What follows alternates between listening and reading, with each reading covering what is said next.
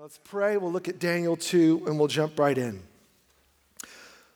Lord, thank you for another day. Thank you for the sun, for breath, for life, and thank you for giving wisdom to all of us here who lack it at times. We want to know what you're thinking so we could be about what you're doing.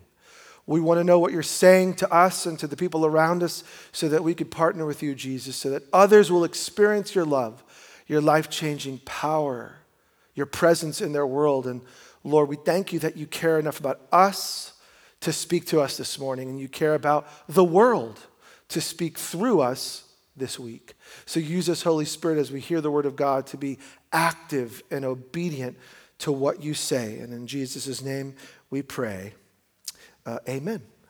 Amen. So we are looking at a, a book called Daniel. It's not denial, okay? It's Daniel. so you're like, I don't know what that means. Uh, Daniel, uh, faithful in a broken world. The world is broken, we know that. But how do we live out our faith in Jesus in this real world? What does following Jesus have to do with Monday through Saturday, not just Sunday? And where does God want to meet us? That's why we're looking at Daniel, because everything that happens in his life is outside of quote unquote church. He doesn't have just a Sunday faith, so to speak. He has an everyday faith. And what, is, what can we learn from him on living Jesus out in everyday life?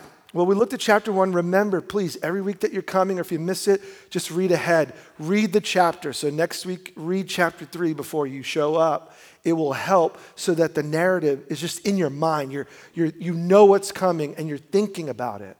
Well, chapter one from last week, if you missed it, was about control. When when things seem out of control, God is in control. The book starts with a tragedy. God gives Jehoiakim, the king over God's people, into the hand of the enemy. The enemy wins, seemingly. Nebuchadnezzar and Babylon win. Well, not really. Why? God is in control.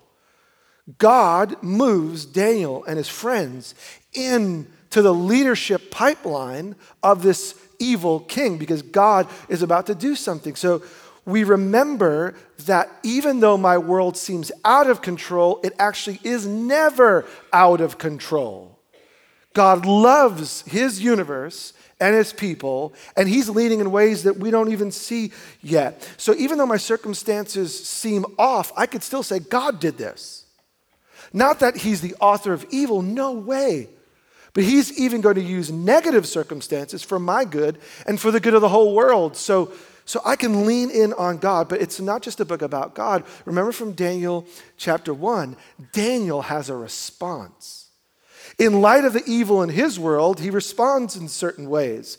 And we have to learn the same thing. There are certain things we're going to have to say yes to, and certain things we're going to have to say no to. Our choices really matter.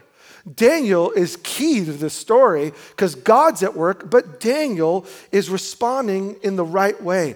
And so this is faith. This is the tension. God is really leading his universe, and he's really looking for our response. Those aren't exclusive. It's not God or me. It's yes, God is leading, and yes, my choices really matter. That's the beauty of faith in the real world? Well, let's look at Daniel 2. We'll read a lot of it. Let's just start in verse 1. In the second year of his reign, Nebuchadnezzar had dreams. His mind was troubled and he could not sleep. So the king summoned the magicians, enchanters, sorcerers, and astrologers, astrologers to tell him what he had dreamed. And when they came in and stood before the king, he said to them, I've had a dream. That troubles me, and I want to know what it means. Then the astrologers answered the king, May the king live forever. In other words, puff up your boss. Tell your servants the dream, we'll interpret it. The king replied to the astrologers, This is what I've firmly decided. If you don't tell me what the dream was and interpret it, I will have you cut to pieces, and your house is turned into piles of rubble. Pause, you think you had a bad boss, right? They're just showing up for work, and now the king says, I'm going to take you out. But if you tell me the dream and you explain it, you'll receive from me gifts and rewards, great honor. So tell me the dream and interpret it for me. Once more, the reply that the king tell his servants the dream, and we will interpret it. Then the king answered, I am certain you're trying to gain time because you realize this is what I firmly decided. If you don't tell me the dream, there's only one penalty for you. You've conspired to tell me misleading and wicked things, hoping the situation will change. So then, tell me the dream, and I will know that you can interpret it for me. The astrologers answered the king There's no one on earth who can do what the king asks. No king, however great and mighty, has ever asked such a thing of any magician or enchanter or astrologer. In other words, buddy, this is your problem. Like you're being unreasonable. But what the king asks is too difficult. No one can reveal it to the king except, notice this, the gods. And they don't live among the humans.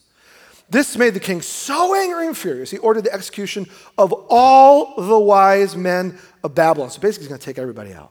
So the decree was issued to put the wise men to death, and the men were sent to look for Daniel and his friends to put them to death. This, this chapter is about the worst work day ever. Like the worst day at school, the worst day of your life. This is like, this is like the worst situation possible. And actually, no.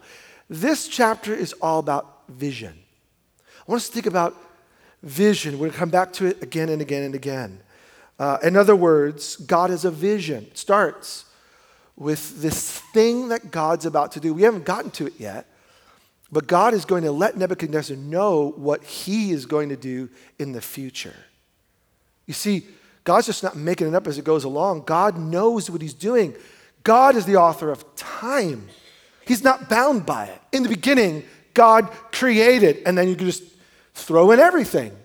So, the very concept of morning and day, a year, 2019, these are things that we're in, but God is not bound by. He's bigger than, He's outside of, He steps into, but He's not stuck.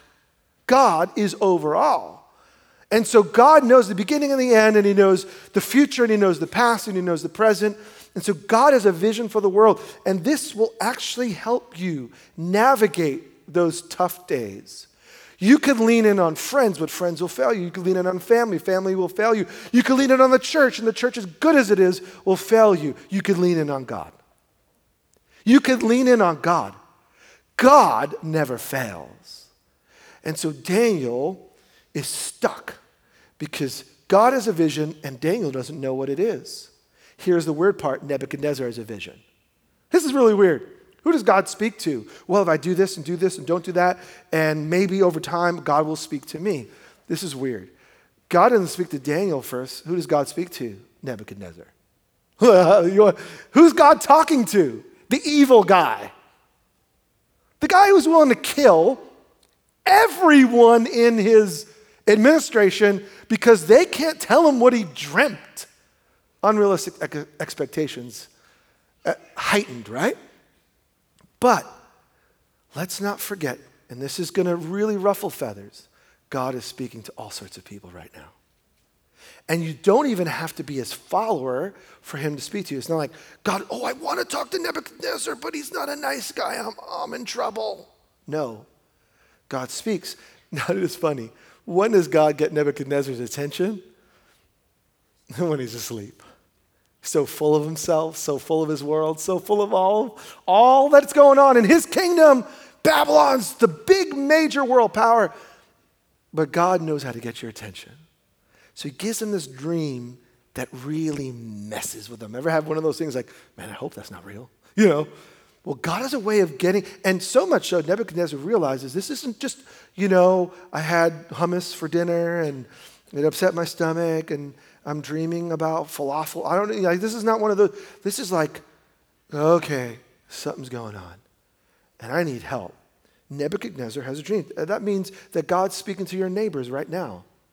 That means God's speaking to the boss you don't like. That means God's speaking to the teacher that gives too much homework. That means God's speaking to the annoying neighbor. That means God is speaking with people. Here's what we need to remember God is in control even when the world seems out of control. And this God is talking to all sorts of people, which is going to help us become like Daniel, obedient, to be faithful with what God is doing in God's world. I think sometimes we underestimate where people are at in relationship with God by what we see. By all accounts, Nebuchadnezzar's not a good guy. Yet God is getting his attention. He's always at work, always speaking.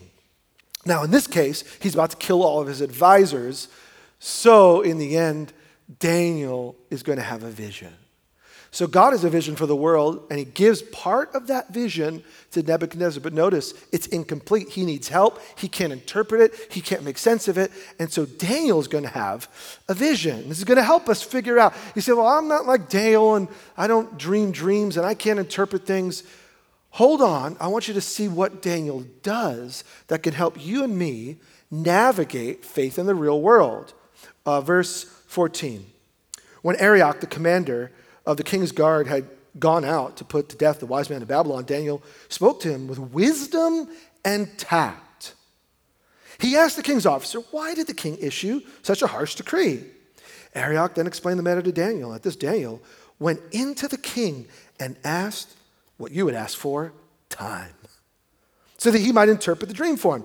Then Daniel returned to his house, explained the matter to his friends, Hananiah, Mishael, Azariah, Remember Shadrach, Meshach, and Abednego, same names. Uh, he urged them to plead for mercy from the God of heaven concerning this mystery, so that he and his friends might not be executed with the rest of the wise men of Babylon. At this point, Daniel's thinking, like, we got to pray that we don't get killed too. We had nothing to do with this. They're confused. They go to God. During the night, the mystery was revealed to Daniel in a vision. See, Daniel had a vision. Then Daniel praised the God of heaven and said, This is like a song. It's in most of your Bibles, it's even put in verse as it would be a song or a poem. Praise be to the name of God forever and ever. Wisdom and power are His. He changes the times and seasons. He deposes kings, raises up others. He gives wisdom to the wise, knowledge to the discerning. He reveals deep and hidden things. He knows what lies in darkness, and light dwells with him.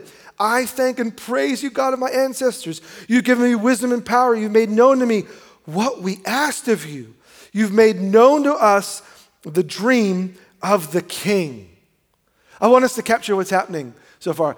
God has a vision for the world. He gives part of the vision to Nebuchadnezzar, and now he gives the meaning of the vision to Daniel.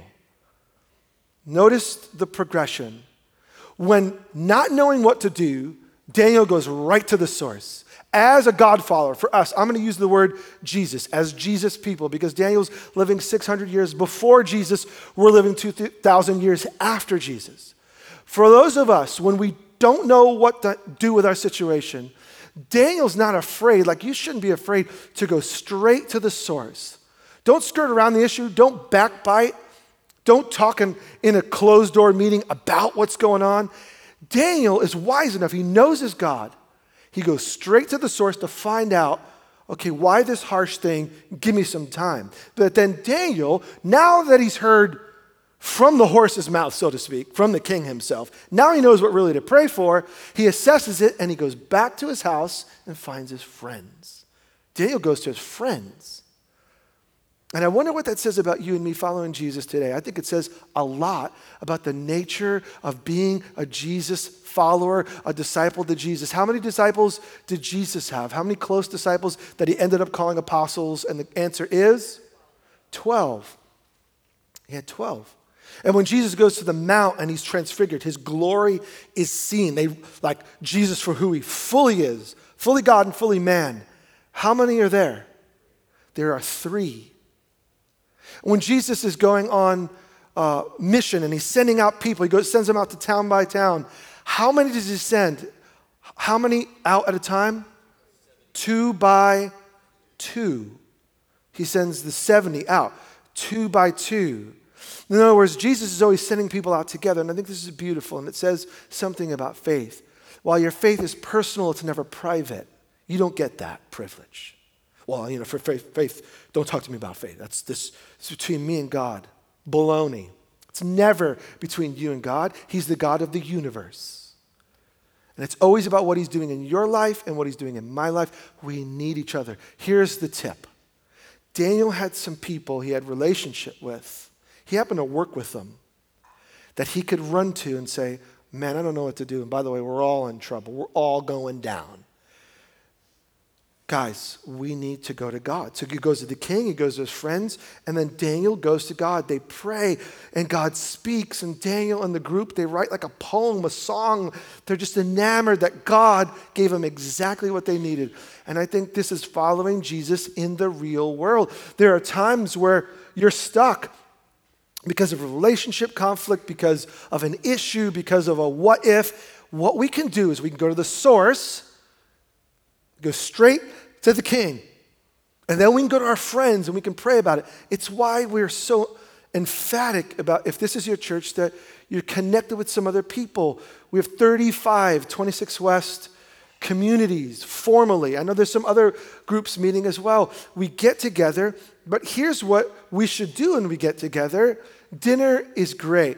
What's going on in your world? Great. Blazers game? Uh, maybe great, maybe not. I don't know. Whatever it is, but maybe we should bring the things that are going on in our world and go to God together. That's the point.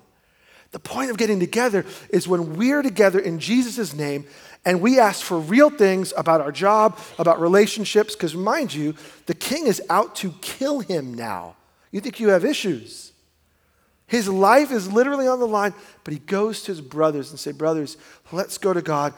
And then what we're going to see is not only does Daniel hear from God, but he goes back to the king and leads the king to God. Look at verse 24. Jump down to verse 24. Then Daniel went to Arioch, whom the king had appointed to execute the wise men of Babylon, and said to him, Don't execute the wise men of Babylon. Don't kill me. Take me to the king. I will interpret his dream for him. And Arioch took Daniel to the king at once and said, I found a man among the exiles from Judah who can tell the king what his dream means. And the king asked Daniel, also called Belteshazzar, remember, the king gave him a new name, Are you able to tell me what I saw in my dream and interpret it? I need you to underline this. This is the secret. Daniel replied, No, can't do that. No wise man enchanter, magician, diviner, can explain to the king the mystery he's asked about. But there is a God in heaven who reveals mysteries. You see, he has shown King Nebuchadnezzar what will happen in the days to come. Your dream and visions that passed through your mind as you were lying in bed are these. As your majesty was lying there, your mind turned to things to come, and the revealer of mysteries showed you what's going to happen. As for me, this mystery has been revealed to me. Not because I have great wisdom, greater than anyone else alive, but so that your majesty may know the interpretation and that you may understand what went through your mind. This is subtle but important this point, Daniel could get a massive upgrade. You know, like if you have the secret that no one else has, he could position himself. You know, he's got Daniel's got that office, the office overlooking that space. Like, man, I want that office. I want that office. And he can go into the king and say, Well, no one else can tell you what you dream. I can. And no one else can tell you what it means, but and he gets a little piece, piece of paper and says, Here's my number. Here's my magic number. I want a salary increase. I want, here's the position I want. No, he doesn't do that.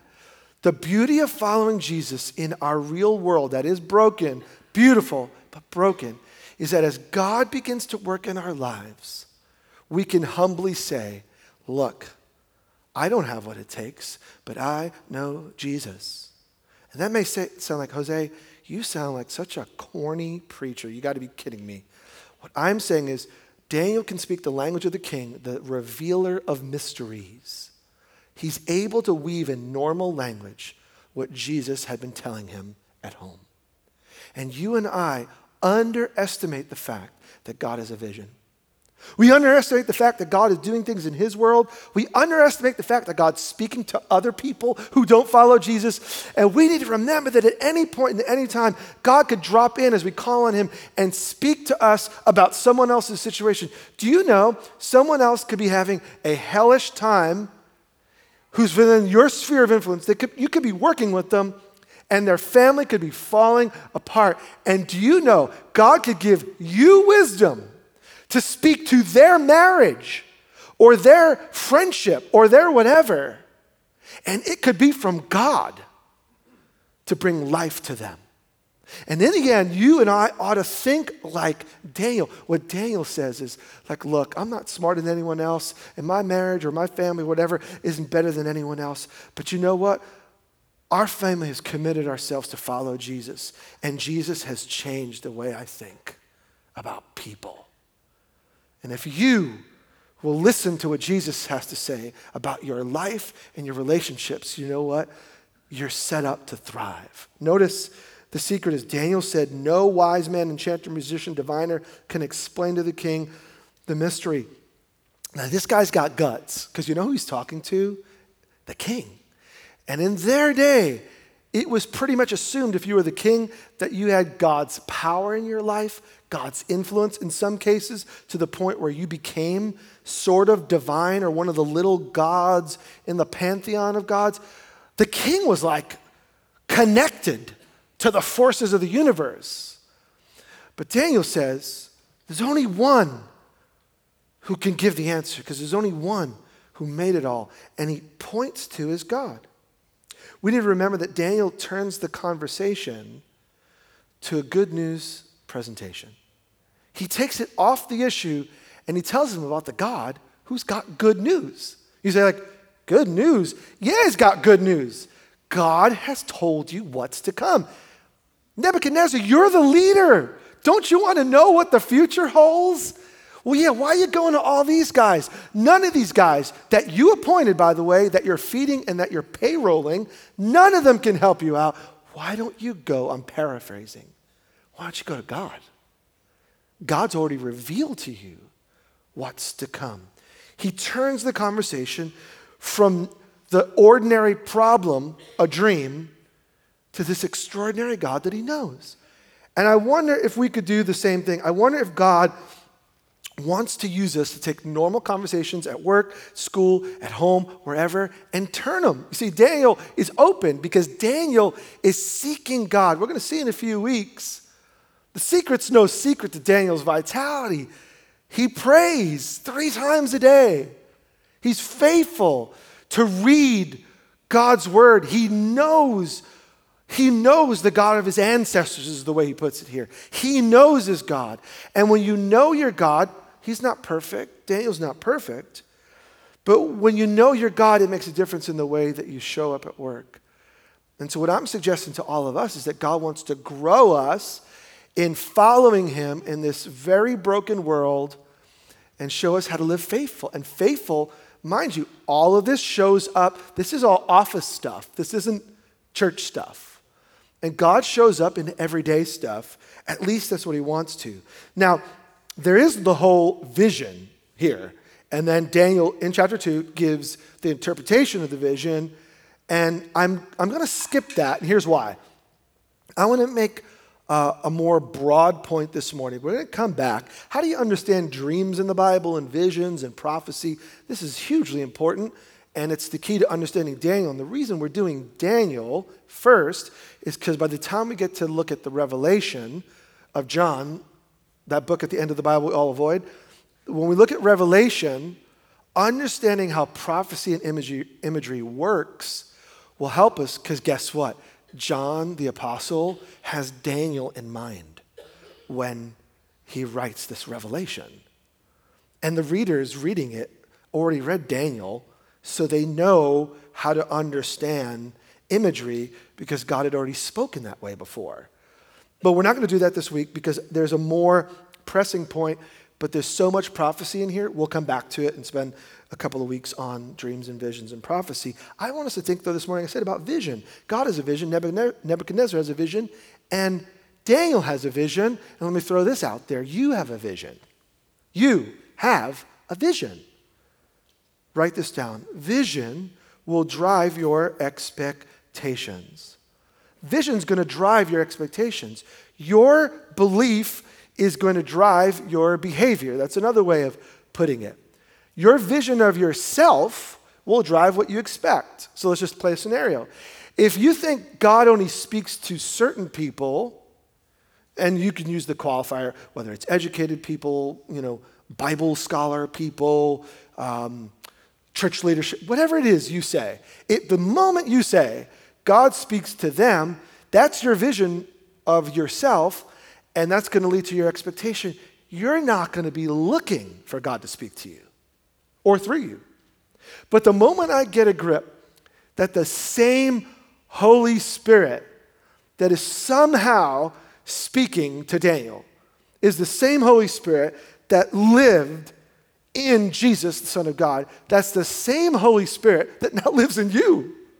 That's like a game changer. You can and should hear from God about ordinary scenarios. Say, don't give me a guilt trip. I say, I've never heard from God. Well, you may not see it. You see, Nebuchadnezzar had this thing, he didn't know what it meant. But God could give you wisdom that you read in the Bible and said, Yeah, I'm going to live into that. I know I should do that. And my brother says do that. And my boss says do that. But I'm going to do what God says. Guess what? That's hearing from God. It may not be like in a dream while you're sleeping after prayer, God speak to me, but it's no less impactful when you press in to what you know about God and choose to go God's way. God is speaking to you. Your vision is going to drive your expectation. And so the moment we wake up and believe that God is about every ordinary day life, every ordinary, relation, ordinary relationships, that God is meeting us at coffee shops, and that God is meeting us at the gym, if you ever go, and that God is meeting us in the neighborhood and God's at work. He said, No, man, I'm telling you, man, you haven't been to my job. God's not there. God is right there. If God is where Nebuchadnezzar is, who's about to murder his own employees, you tell me God can't show up in your situation? God is working and Daniel is listening. That is the key. So Jesus is already speaking to people right now, and that's your vision will drive your expectations. When I believe that Jesus is already there before I show up, it changes everything. The moment I think the burden's on me, I'm, I'm, I'm in trouble. But the moment I realize God has a vision for the world, and it said everyone would follow Jesus. You want to know what God's vision for the world is? That everyone would follow Jesus. That's God's vision for this world. He's not wishing that any would perish. He loves everybody, and He's after them. And in the middle of His speaking in vague ways, because they don't get it's Him, otherwise they would worship Him, here you show up in that job, in that place, in that space. And so, what I'm saying is, we can grow up in our faith to realize it's for all of life, not just spiritual stuff. Because God is working where Daniel works. That's the cool part. That's why I love this book. What if we were to grow in that kind of expectation? What if we learned and encouraged each other to look for open doors? What if we were thoughtful? What if we were prayerful? What if we brought these everyday situations to God, not as a God, get me out, but as a God, what do you have to say? What do you have to say about the chaos in my set of cubicles? Which, if you work in a cubicle, I already say, I'm going to pray for you. I'm going to pray for you. I, I did have a job that uh, was in a cubicle, and I thought I was going to die. Like, I, if, if you could pull it off, I said, anyone could pull it off 20, 30 years in a cubicle is a saint or doesn't know what a window looks like. It's just, it's, anyway, I digress. Verse 46 and verse 47. Then the king, look at, look at what happens at the end. Then King Nebuchadnezzar after hearing the interpretation of the vision, of the dream, he fell prostrate before Daniel and paid him honor and ordered that an offering and incense be presented to him. this is so, look, at, look how God flips this. The king is the one who's worshiped. People fall before the king, the king falls before Daniel. It says, the, the king said to Daniel, Surely your God is the God of gods and the Lord of kings and the revealer of mysteries. That's exactly what Daniel said he was a few verses earlier. He described him as the revealer of mysteries. Your God is, for you are able to reveal this mystery. Now, what difference does this kind of like ebb and flow and life make uh, in, in Daniel's life and in our life? I want us to think about something the presence of God. what chapter 2 is really all about is the presence of God. The presence of God when Nebuchadnezzar is alone, God is there with them. The presence of God when Daniel and his friends pray. The presence of God. What makes the difference is not human wisdom, it's not human lear- learning, it's not ingenuity. It's the presence of God. What if we were to gr- grow in our awareness of the presence of God? And they may be like, oh, I didn't know that's what faith was all about. I want to suggest that is, that is the key to being useful in everyday life, is realizing that God is with me wherever I go, and that God's presence is working wherever I go. And as a disciple, as an apprentice, as a learner, I want to grow in hearing what God is saying about this situation so I can step in in partnership with this Jesus that I know and bring up what Jesus is saying. I'm not saying you use that kind of language, you'll probably get fired or laughed at. But you can subtly, do you notice how Daniel does it with such wisdom? Oh, great king, great and glorious king. Give me, give me some time. Oh, yeah, I can't reveal this, but the God who reveals mysteries has made it known to you. You can, you can speak on behalf of Jesus in, in obvious ways that have to deal with people's lives. And it's the presence of God that makes it happen. Now, that's the challenge. How, how do we grow in the presence of God? That's a great question. It's a word you're not going to like, but you need to hear it time. Time. How do you grow in any relationship? You ever, be so, ever been so close to a friend where you, let's just say you went to school when you're a kid, right? And college or elementary school, whatever. You were with them, maybe roommates with them, super close, and then you were gone from them for four or five years and you literally pick up where you left off. Or a family friend from years ago, they moved away, you moved away, you bump into them, and suddenly it's like, oh my gosh. Because you had that time, you can blow past the what you have for lunch and talk about real life. And I think it's the same thing with faith. If we invest time in the presence of God, time with God over time cultivates a heart where you realize in subtle ways God's at work here. And it, at first, we need the big one, the big clobbers like dream, vision. you know, God has to knock on us and disturb us. But I think, like any relationship, when we grow in knowing God because we're spending time with Him, we say, well, how do I do that? It could be as early as doing what Daniel did. A few times a day, Daniel pauses to spend time with God. You think he didn't have a busy job? He worked for the king. If he could carve out time to stop and listen to God and pray, I'm sure read whatever part of the Bible he had in his hands. He probably memorized good portions of it. Look at what happens when we live in the presence of God. Look at verse 48. Just drop down, we're almost done. Then the king placed Daniel in a high position and lavished him with many gifts.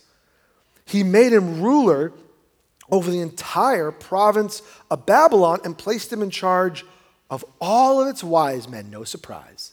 Moreover, at Daniel's request, the king appointed Shadrach, Meshach, and Abednego.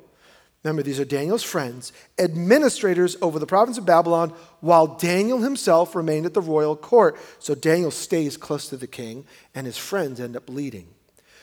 Doors open for Daniel that become pathways for all of them. This is huge. Doors open for Daniel that become pathways for every single one of them. So when you and I live in the presence of God, when you and I grow in the presence of God, it's not just about Nebuchadnezzar. Yeah, God cares about him. It's actually Daniel's intentional seek, seeking God together with his friends. They had no idea what God was setting them up for. He was going to elevate them in the king's court, and all of these godly young men are going to be key leaders in this empire, hear me. That's terrible. So it's possible to be raised up in an organization that's horrible and God use you. It could honor God that you work all of your days in a school that doesn't honor Jesus, but as an administrator or a teacher or whatever, you're faithful to love Jesus and love everyone that comes your way and to be a witness and to talk about the goodness of God and to share what God's doing in your world. And that school never become more quote unquote Christian. We want to convert the world and make the society look and live like Jesus. And we get discouraged when it doesn't. And hear me, we learn from Daniel, we don't have to wait for the world to change. God will use you in places that matter. And when you live faithful, you will see God at work in your world. Your vision is going to drive your expectations. If you need a completely Christian environment to live like a Christian, you're in trouble. If you need a godly neighborhood to live like God, you're already in trouble. If you need everyone to follow God before you do, you're in trouble. But we learn from Daniel faithfulness, faithful, not perfect, but faithful obedience to God, and He elevates you at the right time. Your obedience matters. Remember, God is a vision. Nebuchadnezzar has a vision, but so does Daniel. And Daniel is obedient to the vision God gives him, and it makes a difference. I was in um, I was in San Diego this week. I left after last Sunday's gathering and spent Monday with the church planting team. You, through your generosity, a couple years ago, helped to plant a church called Park Hill in San Diego, and it's thriving. It's so fun. They're 18 months into the game. When they went there, it was Evan and Sandy Wickham. Um, he's a well known worship leader. He's from San Diego, so people know him. They know his family, they know their faithfulness. So there's some natural things going for them. But I remember going down there when it first planted, and there was a few hundred people or so, and they planted in a particular neighborhood that is a crossroads, super eclectic, heavily poor.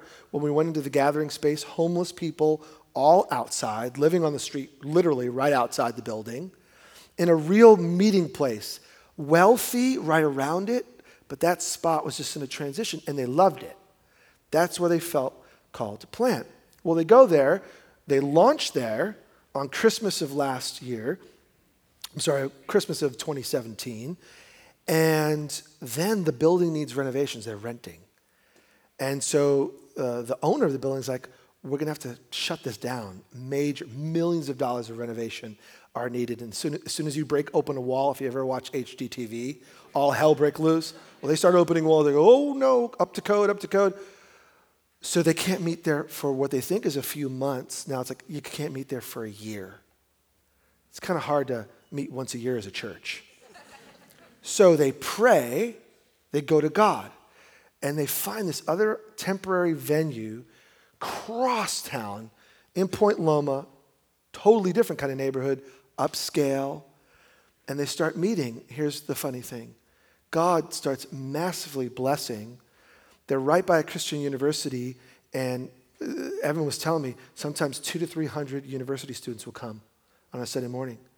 They went from a couple hundred people to probably, on average, seven to 800 people coming and hearing the Word of God. College students just sitting on the floor, soaking it all in. God's at work. See, they could have had a different kind of vision of like, God, why are you closing this door? But rather, they called on God and God, what are you doing in your city, in your church? And so they're there. It's amazing. And but now they're getting. We were having this meeting because like the renovations are almost done. Do we leave Point Loma and go back to the place where we felt like we were called to plant? Where these college students are not going to come across town. Most of them don't even have a ride. Or do we recognize God did it? And thrive where you're planted. So cool. See, this is faith in the real world. This is how church planting works. This is how parenting works. This is how business management works. We listen to God and we respond. Well, a couple of people in the church, Jake, I've known Jake was up here. Jake was at Bridgetown. He was at Westside when it first started. And then when the church in Raleigh uh, was planted, Jake moved to Raleigh, young single guy in his 20s to go serve that church and plant it. He came back. And then he heard about Evan planting in San Diego, and he had a sense, you know what? He loved going to plant in North Carolina. I can do something. I don't have any attachments. Let me see. Portland in the winter, San Diego. God, what are you saying? Yeah, yeah, yeah. God's definitely saying San Diego. So he, he goes down to San Diego, he moves there, gets a job at a coffee shop. That's what he's done. And so gets a job so he can serve. Well, at the same time, another guy, Scott, who I never met before, he's one of their leaders. How'd you end up in San Diego? He was an intern at another very well known church in kind of central California thinking about God, what do you want to do for my life? Someone sent him a link to a video post that Evan had posted about the church. He saw the video, thought, that's it. Resigns after the end of the internship, moves down to San Diego without a job, young, single.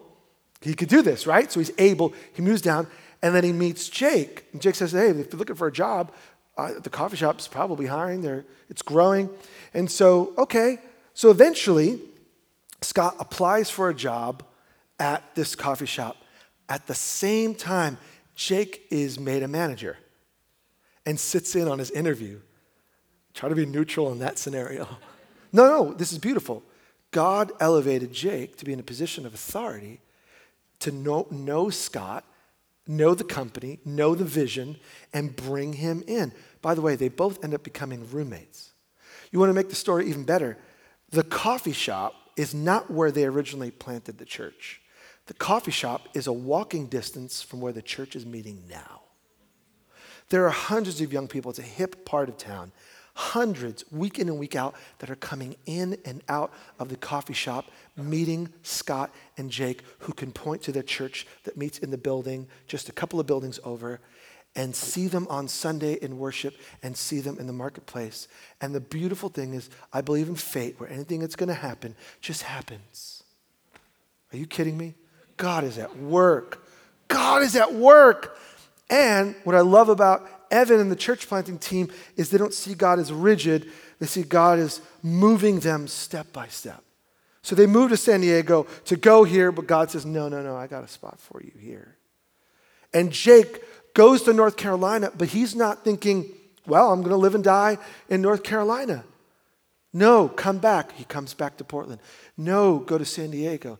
And Scott, who's just learning from this great church, where if I were him, I would have stayed there, says, No, God, you're moving. And, and all the way through, his kids are hearing. Some people say, That's hearing from God. Yes, that's hearing from God. Now, these two guys, young guys, are living for Jesus, and that's Daniel and everyone else living out the faith in the real world. What does that mean for us? It means that God has a vision. Let's bring it back. God has a vision for your everyday life. God has a vision for my everyday life. And the way I grow in understanding God's vision is time time spent listening, time spent seeking, not just myself, that's a good discipline. Daniel is alone. Later on, he's going to be caught alone praying. But Daniel's also with his friends praying. We do this together. Well, I was um, flying back on Tuesday uh, from San Diego, and I wrote this message on Tuesday on the plane flying up here. And talk about like list, trying to listen to God. So I'm, I'm listening to worship in the background. Um, and it's Elevation, a church out of North Carolina, and they have a worship album, multiple, but I'm listening to it, and I get caught on this one song called Here Again, and I just put it on loop. This is early on. I'm early into the flight. I'm like, you know, will you meet me here again? It's a good song. Okay. So I'm looping that, I'm typing, and realize, like, sometimes it doesn't take a rocket scientist. Jose, like, this is how you should end this message. This would be helpful. I'm trying to let you know I'm working through this song. So here's what we're going to do we want to create spaces that are natural pathways for us to listen to God. Because some say, like, Jose, you say that, but like, I, I, that, I don't get that. Sometimes what we can do is we can listen to Christian worship song and make those words prayers, which basically is like reading the Psalms. We read the Psalms and then we make it our own prayer, and then we listen to see, God, what are you asking me to do as a result? God, what are you saying about yourself? God, what are you saying about my enemies? God, what are you saying about my life? And we, we chase down the rabbit trail.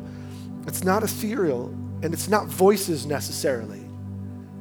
It's hearing as God feeds our mind what He wants us to do. So I want us to make this song a template for us to, to pray and encounter God. I'm going to read the lyrics out because the verses I think speak to Daniel. Let's throw up the first uh, verse. Can't go back to the beginning, can't control what tomorrow will bring. Isn't that Daniel's story? He wants to be home in Israel, he's stuck in Babylon.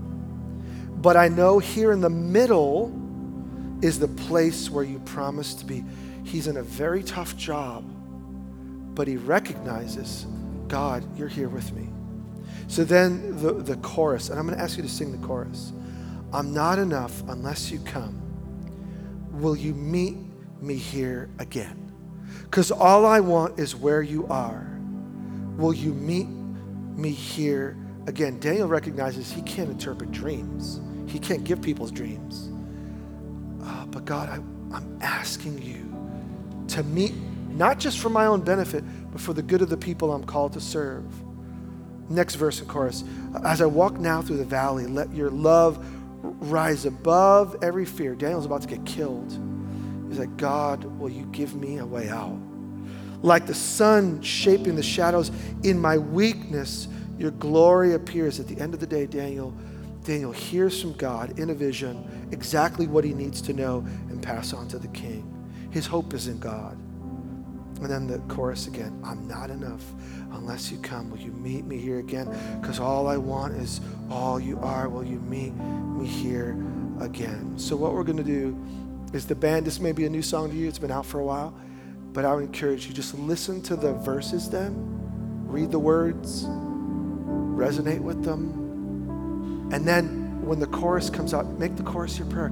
God, God, I'm not enough unless you come. Will you meet me here? I need you. It's a cry of our heart. Why don't you stand to your feet if you would? And I'm going to invite you to sing along. This is the beginning of our engaging of worship.